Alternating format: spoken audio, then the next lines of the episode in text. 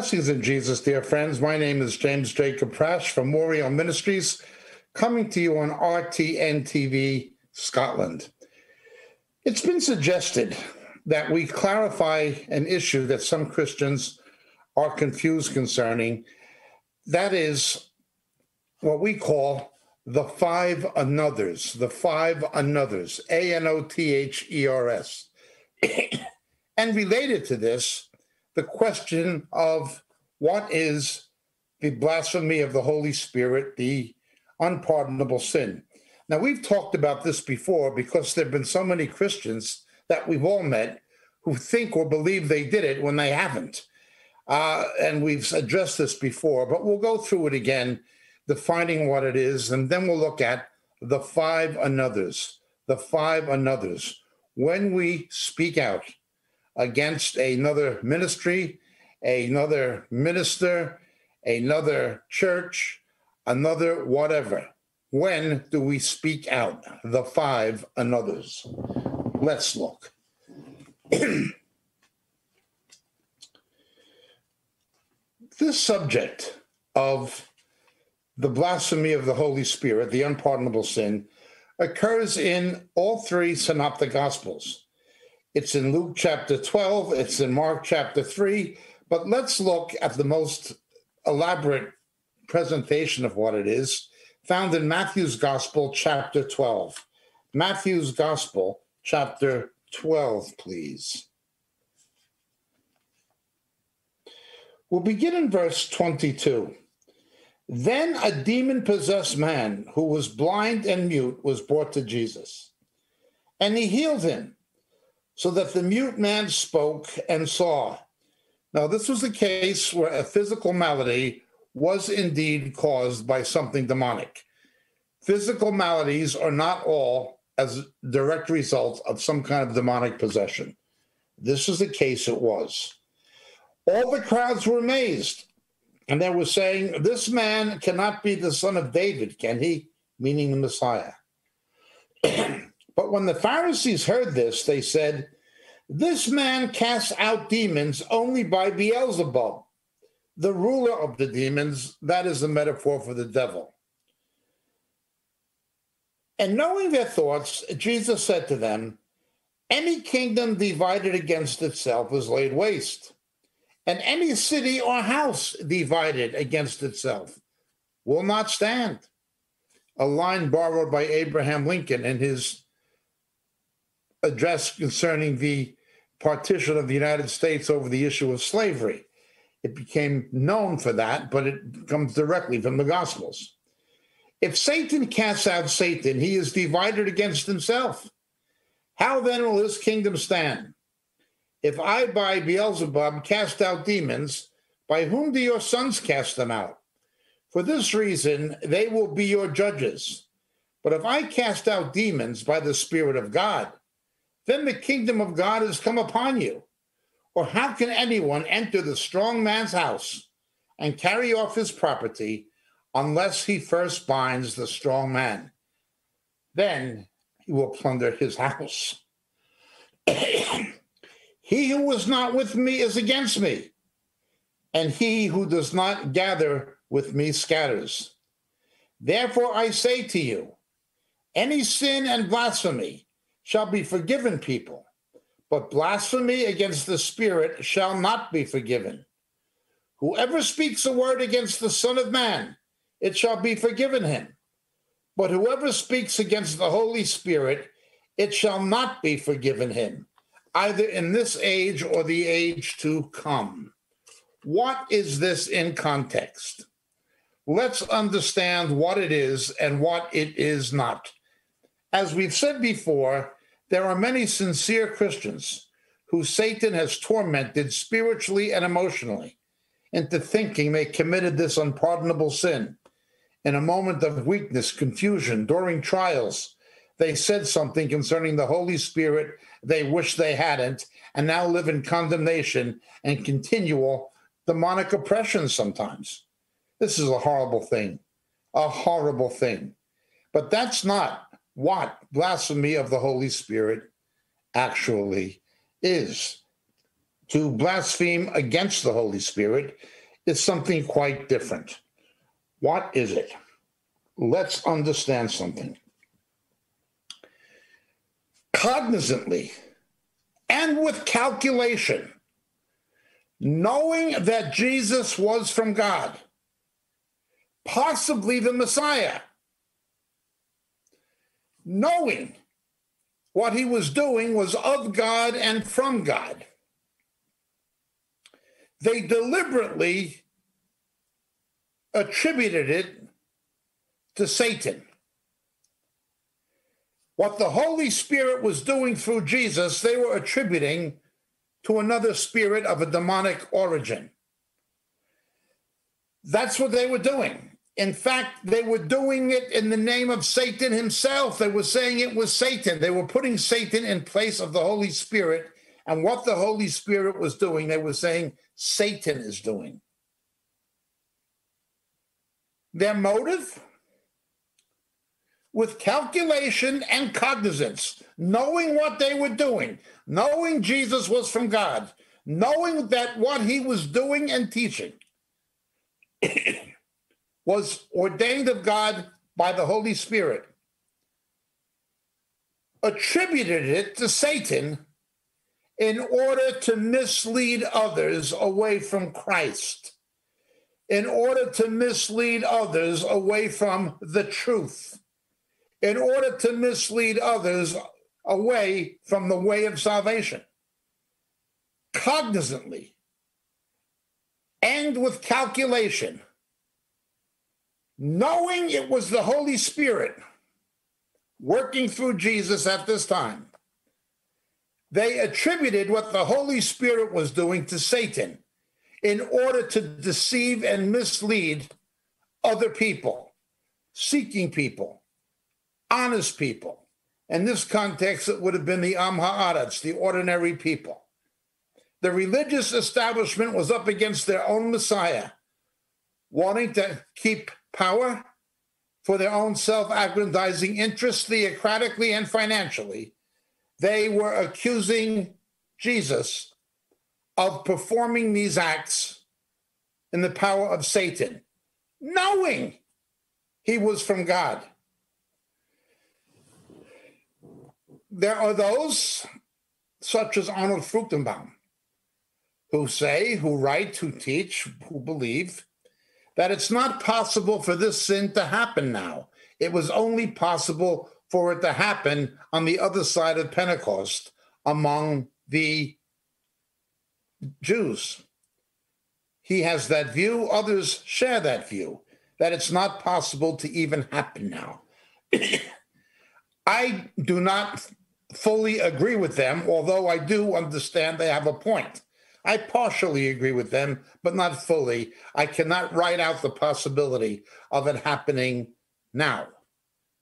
But look what it involves with calculation, with cognizance, knowing it was of the Holy Spirit, attributing the work of the Holy Spirit to the satanic in order to mislead the people of God or the children of God or other people seeking the truth. This is the unpardonable sin. It's not something that anyone can do, it's not something that can be done easily. Now, there are those who've said ridiculous things. There are word faith money preachers who say if you speak against their mammon worship and their ministry that you have blasphemed the Holy Spirit. They've actually said this, some of them. I have been accused of blaspheming the Holy Spirit when I said, and a few others with me, I was not the only one, but I was one of them, who said the laughing and drunking phenomena from Toronto and then Pensacola was not a true revival. It did not meet the biblical or historical patterns and standards of revival. The Holy Spirit has his fruit, enkrateia, self control. When you see people out of control like this, that's not God's Spirit. You know them by their fruits. I said things like animal imitations, and people were actually barking like dogs and all sorts of things that the mind of a beast was given to Nebuchadnezzar. If it's God, he's angry. And various things like this. I opposed these counterfeit revivals. I said most of it was carnal and some of it was demonic. I said that. And I was accused by a number of pastors who were promoting the laughing, drunken, counterfeit revival of blaspheming the Holy Spirit. That would mean that I, knowing that Toronto and Pensacola was from God, was really a work of the Holy Spirit, that, that it was right, that all these phenomena happening were right. And knowing it was right and knowing it was a real revival, I misled people away from what God was doing in order to serve my own interests. Well, here we are a number of years later, and no revival came from that display of carnality and some of it almost insanity, but certainly it was based on a lot of false doctrine. The fruit of the Spirit is self control. The things they were teaching, much of it was just lunatic. They were twisting Bible verses out of all order, even. This was the refreshing before the revival, before the repentance. We don't see people getting saved and repenting because the refreshing comes first. Quoting from the book of Acts? No, misquoting from the book of Acts. The book of Acts says, first the repentance comes, then the refreshing comes. But because I pointed that out and things like it, they said I was blaspheming the Holy Spirit. Ah, I wasn't the only one they said it about, but they certainly said it about me. That was once. Now there's someone else saying it, someone who was, shall we say, liberal with the truth. He lies. Stewart Menlaw says that because I disagree, I oppose the so called ministry of his wife, that I'm blaspheming the Holy Spirit. That means I cognizantly, cognizantly, and with calculation know that what she's doing is of the Holy Spirit and I'm saying it's of the devil in order to mislead people away from what God is doing. That's what he accuses me of. Now, remember, it requires cognizance and calculation. It requires ascribing to Satan that which is of God, knowing you're doing that with the deliberate intent of misleading others. There is a debate to be had whether it can happen now or not, but that is another debate. Let's look at this. John MacArthur is a radical cessationist. He and R.C. Sproul a few years ago had a terrible conference at his church that was essentially there to attempt to demolish any belief in continuationism. That is the belief that the gifts of the Spirit, the charismatic gifts, continue from the time of the apostles. That tongues, prophecy, miracles, and things did not cease with the apostles. He had not always been so radical about it in previous years. He'd been friendly to people like Chuck Smith, who he condemned at the conference, but they'd been friends when Chuck was alive he said some terrible things about some sincere Christians, and he said some really bad things about practicing the gifts of the Spirit. now, as you generally know, I'm opposed to charismania, to neo-Montanism. I oppose the counterfeit revivals of Toronto and Pensacola as not being real, not being authentic. I oppose the word faith money preachers but I do not throw the proverbial baby out with the bathwater. I'm a continuationist. I believe that these gifts can and do continue and will continue until the parousia, the return of Christ. Now, if you want to say much of what we see is counterfeit and not real, I certainly agree. But I don't toss the real out because of the counterfeit any more than I would burn money because there's counterfeit money. It's just silly. That is the mentality, however, to which Mr. MacArthur appears to subscribe. He denounces the gifts of the Spirit. He denounces churches that practice it. He denounces preachers who teach it, authors who write about it. They were all universally denounced in no uncertain terms by him in his church in California at his conference. Do I think that John MacArthur blasphemed the Holy Spirit? No, I do not. I think he taught error. I think he's deceived. I think he's misled and he is misleading others. On this point and various other points, I believe he is misled, deceived. I think he's teaching error. But not for one moment, not for one second do I believe that he is deliberately and intentionally, with cognizance and calculation, ascribing to Satan things that he knows to be of God in order to mislead the body of Christ. He is not doing that. Is he misled? Yes. Is he misleading people? Unfortunately, yes. But is there a malicious cognizance? Is there a calculated effort, an orchestrated effort to do this? no. He's not trying to attribute to Satan something he knows is of God in order to mislead people. Now, what he's doing and teaching is wrong, but he hasn't blasphemed the Holy Spirit. I'm not making light of his error. But that's not the unpardonable sin. The unpardonable sin requires cognizance and calculation. You must know that that is the work of the Holy Spirit. You must know that it's Jesus who's in it. You must know that.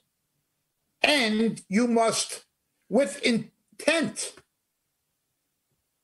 with nefarious intent, attribute that which God is doing to Satan. Ascribe to a demon or to Satan that which the Holy Spirit is doing knowingly with the deliberate intention to mislead other people.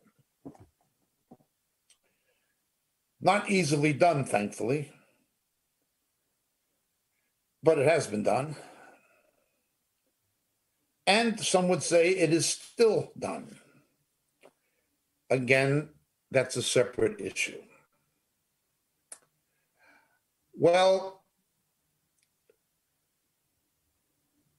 disagreeing with the Toronto experience, honestly believing it was not a real revival, honestly believing the doctrinal basis upon which these practices were taking place were not of God is not blasphemy of the Holy Spirit. Now, I don't question there may be have been sincere people who were seeking the Lord in it. But when sincere people who have the Holy Spirit see things that are contrary to Scripture, they'll stop going with it. The Holy Spirit will show them. And some of those phenomena with Toronto are absolutely shocking and disgusting.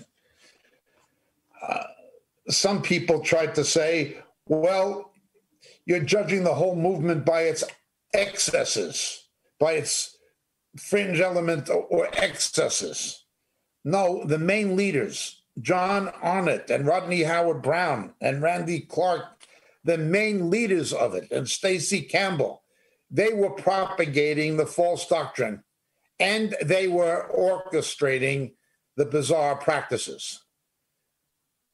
So what Paul said in Corinthians if the unsaved enter and see this, will they not say you are mad?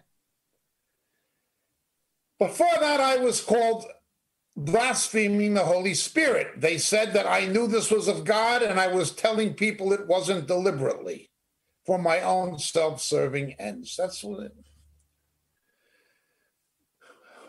Blasphemy of the Holy Spirit. No, that's not blasphemy of the Holy Spirit. When do we actually have a mandate to speak out about another ministry and say it is not of God? Now remember, what we always talk about is pareisaxousin in Second Peter chapter 2 false teachers and false prophets always juxtapose truth next to error. They always disguise error with truth. They package error in truth. In fact, it's a small amount of poison, but a deadly amount of poison packaged in things that are true. Pareisaxousin. They secretly introduce it, Peter says. Great description. Jesus said, a little leaven leavens the whole lump. And he warned, beware of the leaven of the Pharisees, false doctrine. Now, I don't think somebody who places the rapture at a different point than I do, I don't think that pre tribulationists are heretics. I think some of them are extreme, I think some of them are not being fair in the way they handle the scripture, but I don't think it makes you a heretic. I just think they're misguided. I don't think cessationists are false brethren. I think they're misguided when they say the gifts of the Spirit ended with the apostles. I think that they are in doctrinal error in that respect, but I don't say that they're not Christians. I don't say that they're not saved. I'm premillennial, very strongly premillennial. One of my favorite preachers of the 20th century, Dr. Martyn Lloyd-Jones, was not. An issue for discussion? Yes. An issue for division? No.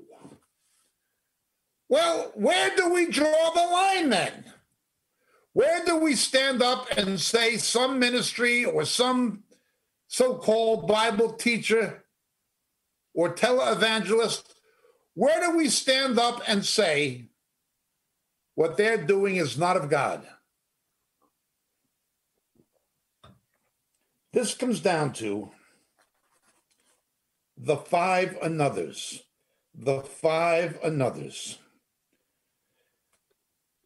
The first of the five anothers is obviously another God.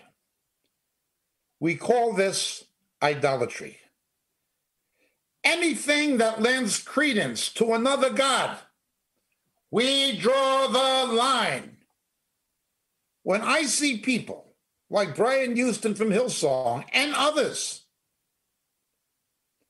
propagating the false teaching that the God of Abraham, Isaac, and Jacob is the same God as the Nabatean moon god of the Muslims known as Allah.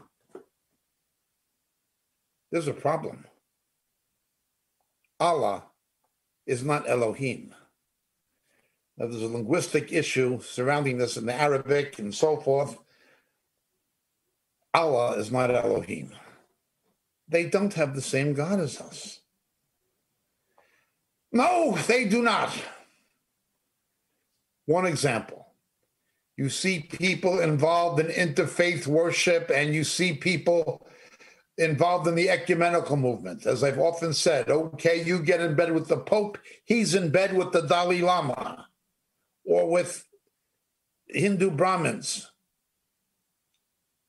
There's only one God anything that in any way, to any degree, compromises with the God other than the one true God, we draw the line. They are not of God.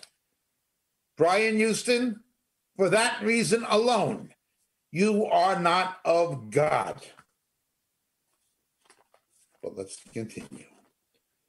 That's the first another. The second another is one that we read in 1 Timothy chapter 4, verse 2. something I've mentioned many times the pseudo logos or the pseudo logon. Jesus is the logos. Jesus is the scripture incarnate. The scripture, as we always say, is Jesus in print. He's the logos. Now, a pseudologon could be written. That's called a pseudographo. Things like the Book of Mormon, papal encyclicals, the Koran. These are pseudo logons. They have no basis as doctrinal authority. But it doesn't have to be written, it can be spoken, as it says in Timothy. When you see people say, God told me this and the Lord showed me that, and they make a doctrine out of it without any scriptural foundation, without any exegetical basis in scripture, and they proclaim it to be doctrinal, look out. But there are even people who invent doctrines this way. I've seen it. They've invented doctrines based on God showed me. Now, of course, that's something that relates strongly to Gnosticism, but it is a pseudo logos, a false word of God. When you see somebody doing that, when you see some basis or some portended basis for doctrine other than the scriptures, we draw the line. Don't tell me what God showed you. Show me what God said in his word. Now, if you say with what God showed you lines up with what's in his word, I'll listen to you. But the word is the basis by which I evaluate all other revelation. There's no new doctrinal revelation. There's no other doctrine except what's in scripture. We draw the line. Jesus condemned this in, in Matthew 15. Roman Catholicism, as one example, as I've said many times, can only exist by doing what Jesus condemned the Pharisees to hell for teaching as precepts of God the inventions of men papal encyclicals. Pick up the New Testament. Find me purgatory, find me scapulars, find me mass cards. Um, They must teach as precepts of God the inventions of men. These papal encyclicals, these catechisms, catechetical literature to which they ascribe doctrinal authority, a pseudologon the Talmudic writings of the rabbis, a pseudologon. The Quran is pseudologon. Book of Mormon, pseudologon. The Watchtowers and Awake magazine, pseudologon. There's no basis for authority doctrinally other than the scripture. But then we get to the triple crown, the three big anothers. Turn with me, please, to Second Corinthians chapter 11. Paul writes in verse 2 For I am jealous for you with a godly jealousy. For I betrothed you to one husband, so that to Christ I might present you as a pure virgin, using the analogy of holy matrimony, the church being the bride of Christ. But I am afraid that as the serpent deceived Eve by his craftiness, your minds will be led astray from the simplicity and purity of devotion to Christ. For if one comes and preaches another Jesus, whom we have not preached, or you receive a different spirit, which you have not received, or a different gospel,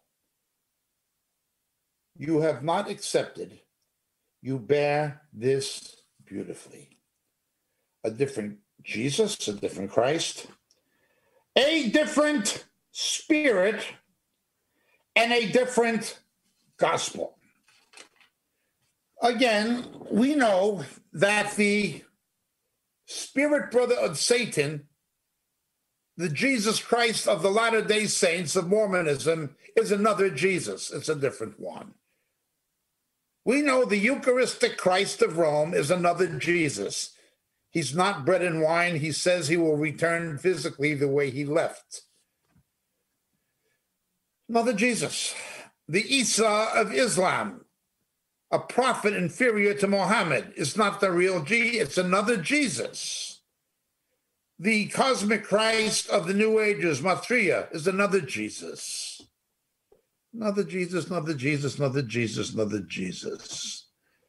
Doreen Virtue and Chris Rosebrough have this apparition that she had a painting made of, and he has a statue of. Said, she said Jesus comes to her and appeared to her not in a vision from heaven, but as an apparition on earth, and he was not crucified. Now, when he comes back in the book of Zechariah, we are told, they'll look upon me who they have pierced. In Revelation chapter 1, when he comes back, he's pierced. The Jesus of Rosebrough and of Doreen Virtue is a different Jesus. He wasn't crucified. And he didn't come back to the Mount of Olives. He came back in a statue or a picture or something, what, or what they claim to be an apparition. There are no apparitions of Christ. There may be visions, but he's in heaven, and those are rare. He doesn't come back to this earth. Jesus warned if anyone says he's in the wilderness, don't go there. He's in the inner rooms, don't go there. The Son of Man is coming back the way he left. So the last thing we're told when he ascended in Acts chapter 1. No, another Christ. Many people have another Christ. Many.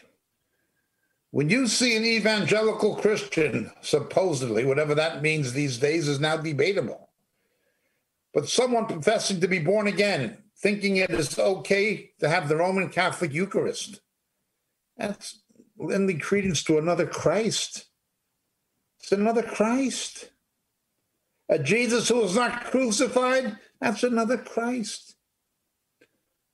Muslims say that the Quran speaks about Jesus more than it speaks about Mohammed.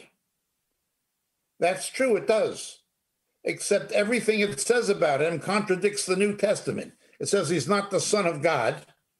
It says he did not die on the cross, Judas did It says he's not the Messiah, that Muhammad is the great prophet. Oh, well, talks a lot about Jesus in order to persuade people that what the New Testament and Gospel say about him isn't true. No, a different Jesus. Once you see someone compromising with a different Jesus in any way, we draw the line. They are false.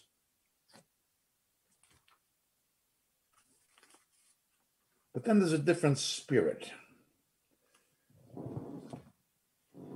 We have the fruit of the Spirit in Galatians, and we have the sevenfold Spirit of God that Jesus cites from the Septuagint version of Isaiah. The two main features of the Holy Spirit, however, for believers in the teaching of Jesus are this one, the Holy Spirit is the spirit of holiness, of moral living. Why do people's lives change when they get saved? Why do they stop substance abuse or stop fornicating? Why do they stop gambling? Because of the Holy Spirit. The old creation is dead, and the Holy Spirit empowers them to live a moral life, a holy life. When you see people with a different spirit, the first thing you're going to see is a lack of holiness. You see these people running around with no scriptural reason getting divorced and remarried as Christians. As Christians getting divorced and remarried, according to the New Testament, they're in adulterous remarriages.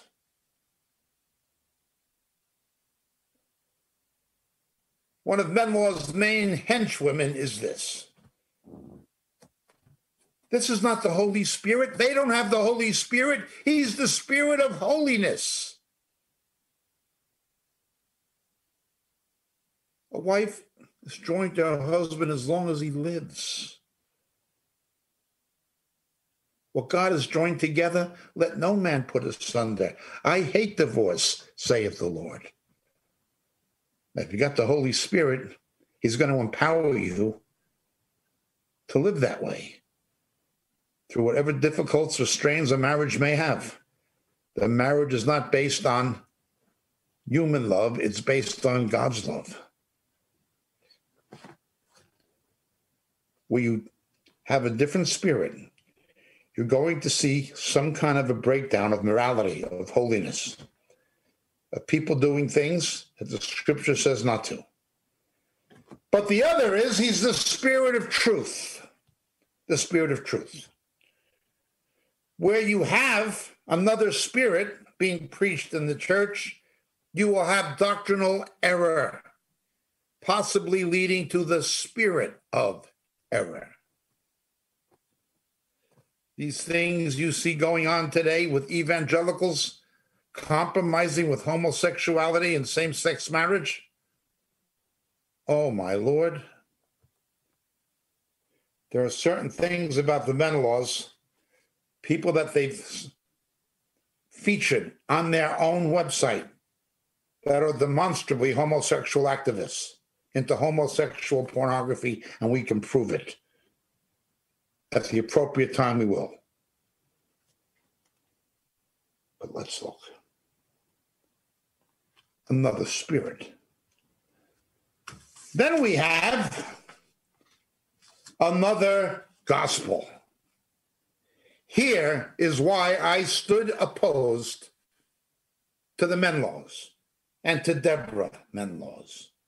Another gospel. Look with me, please, to the book of Galatians, chapter 1, verse 7.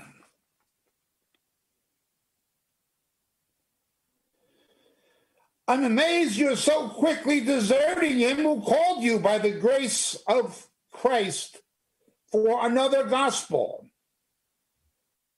Oh, it's really not another gospel.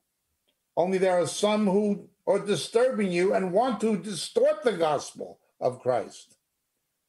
But even if we or an angel from heaven should preach to you a gospel contrary to what we have preached to you, he is to be accursed.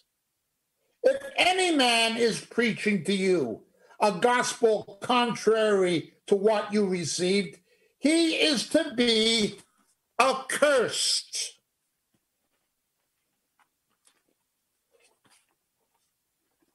Now let's look at what the Word of God tells us about the true gospel. Look with me, please, to the Epistle to the Hebrews, chapter 10, verse 4. We read the following It is impossible for the blood of bulls and goats to take away sin. Therefore, when he comes into the world, he says, Sacrifice and offering you've not desired but a body you've prepared for me. The body of Jesus was going to be crucified in our place. These Old Testament animal sacrifices were mere shadows of the Messiah, according to Hebrews. The blood of animals can never take away sin. We also read the following Hebrews chapter 13, verses 20 and 21. But now the God of peace, who brought up from the dead the great shepherd of the sheep through the blood of the eternal covenant, even Jesus our Lord, equip you in every good thing to do his will, working in us that which is pleasing in his sight through Jesus Christ, to whom be the glory forever and ever. And now, tell now, once again, look at verse 20 the blood of the eternal covenant. Look with me, please, to Revelation chapter 14, verse 4. These are the ones who've not been defiled with women, but kept themselves chaste. They are the ones who follow the Lamb wherever he goes. These have been purchased as the first fruits to God and to the Lamb. No lie was found in them. Okay. It continues, and I saw another angel flying in mid heaven, having an eternal gospel. Eternal. Hebrews eternal, everlasting. It doesn't end. Now, the age of grace will end, but the gospel does not end. People will only ever be saved by the blood of Jesus. Any return to animal sacrifices in the millennium will be like the Old Testament. In the Old Testament, they taught about what the Messiah would do, and in a virtually almost sinless world, it's going to be a way in the millennium to teach what he did do, but they cannot take away sin. The blood of animals can never take away sin. That is another gospel. The idea or the notion or the heretical teaching that his blood will not continue to avail in propitiation, and then the blood of animals will come in and replace it Watch this video clip promoted and defended by Deborah and Stuart Menlaws, another gospel. Watch it. There will come a time where the grace of God comes to an end. For the Gentile mind, this is difficult to conceive because you, were, you have been grown, you've been brought up in a church culture that says that the blood of Jesus Christ is eternal to save mankind for eternity. It's not a biblical concept. It's a Gentile concept. It's not biblical. The blood of Christ will save until the end of the dispensation of grace. When the age of grace comes to an end, the blood of Jesus Christ will not profit anyone anything. Now, I know right there I heard tilt. The epistle to the Hebrews teaches the diametric opposite of what he does. The diametric opposite.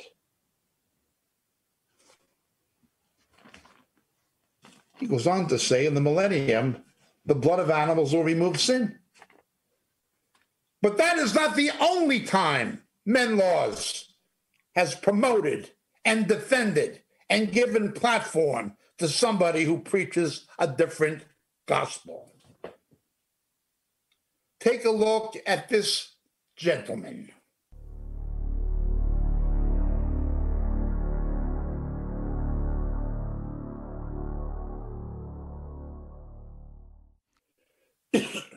There he is with his statue. We have photos of him praying in front of this statue of an uncrucified Jesus. This man, noted for a number of things, including the profanity found on a blog site put out by his producer, who is his son and partner, has another gospel. Our gospel says we have a high priest who is Jesus, that he alone has the authority to forgive sin. Now, in leading someone to Christ, whose sins you shall forgive, they are forgiven, whose sins you shall retain, they are retained. We can say that. But the idea that as a Christian, if you want your sins forgiven, you have to go to this man who prays in front of a statue of an uncrucified Christ, who, among other things, in addition to his sickeningly vulgar profanity that he goes along with,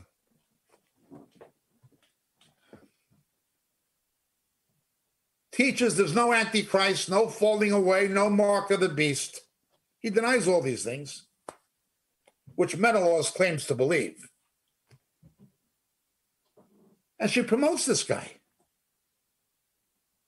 despite the profanity, despite the bisexual scandals concerning his church and so forth.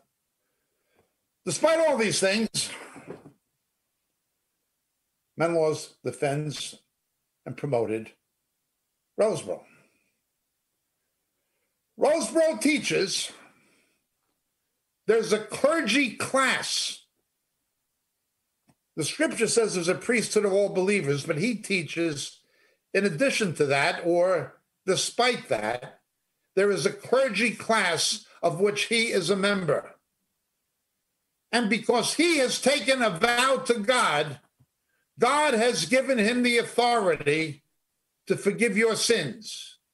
If you want your sins forgiven, you must go to Rosebrough, kneel down, and tell Mr. Rosebrough your sins.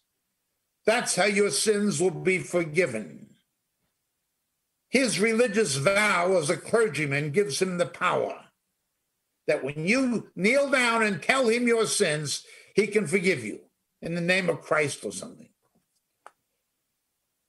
This is another gospel. That is not how sin is forgiven. We are told we confess our sins to the Lord. He is right and just to forgive. Rosebrough's blood was not shed for our sin, and either was Menelau's. No, this is another gospel. They did it with David Nathan, and they did it with the Reverend Rosebrough. It's a different gospel. It is irrelevant how many other things she may have said that were true, which is in itself, in the opinion of many people, debatable. But even if it was all true, once you go to another gospel, it all gets thrown into the trash where it belongs. Another God, another word of God,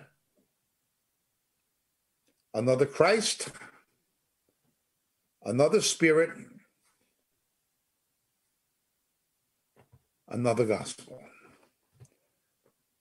There are five anothers.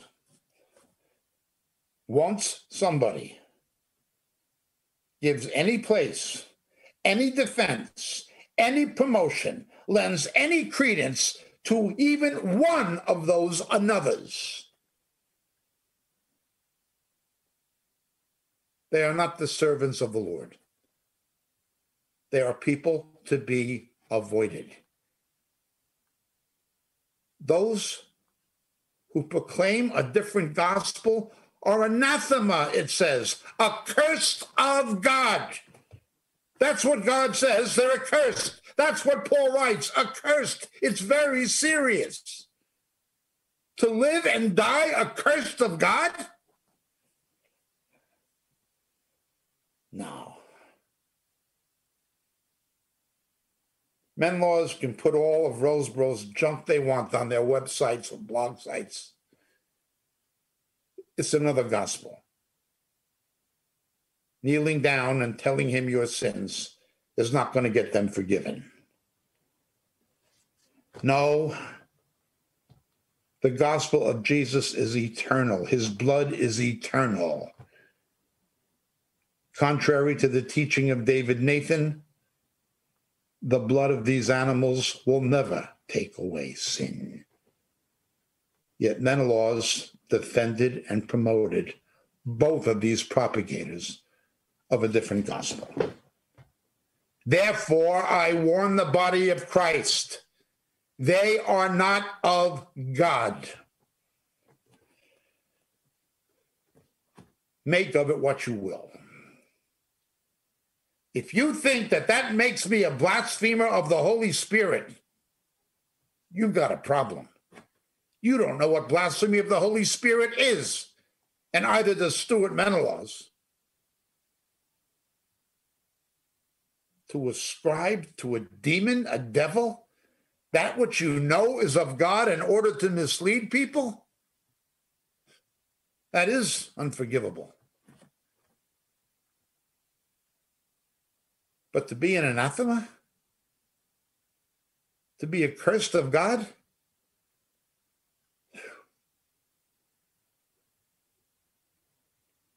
that's dangerous living. And to promote it and to defend it, that's dangerous living.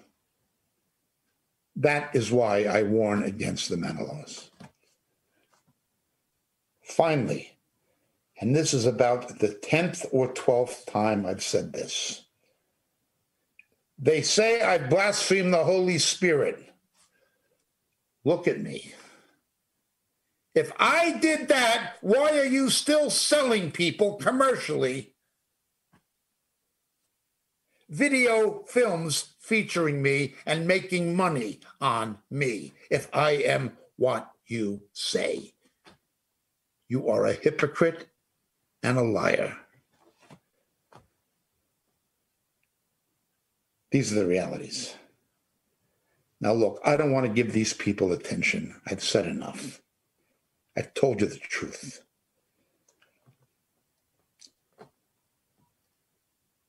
Don't believe that you blaspheme the Holy Spirit. If it bothers you, if it troubles you, that in itself is a very strong indication that you didn't do it.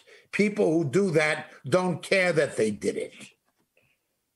The very fact that it bothers you, that Satan is using it to torment you, that in itself practically exonerates you and demonstrates your innocence.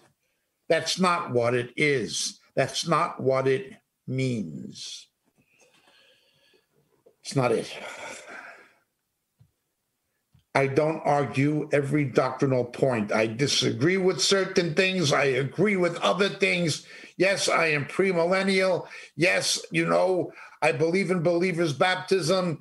Yes, you know, I have the view that the rapture will not happen until the faithful church knows who the Antichrist is. Yes, I have my doctrinal positions, but I don't condemn other Christians who don't share them. But if it's another God? Or compromise with another God, if it's another word of God or compromise with another word of God, if it's another Christ or compromise with another Christ and Antichrist, or if it's another spirit or compromise with another spirit or if it's another gospel and compromising with another gospel. God draws the line. So do I. And if you believe in God according to his word, so will you.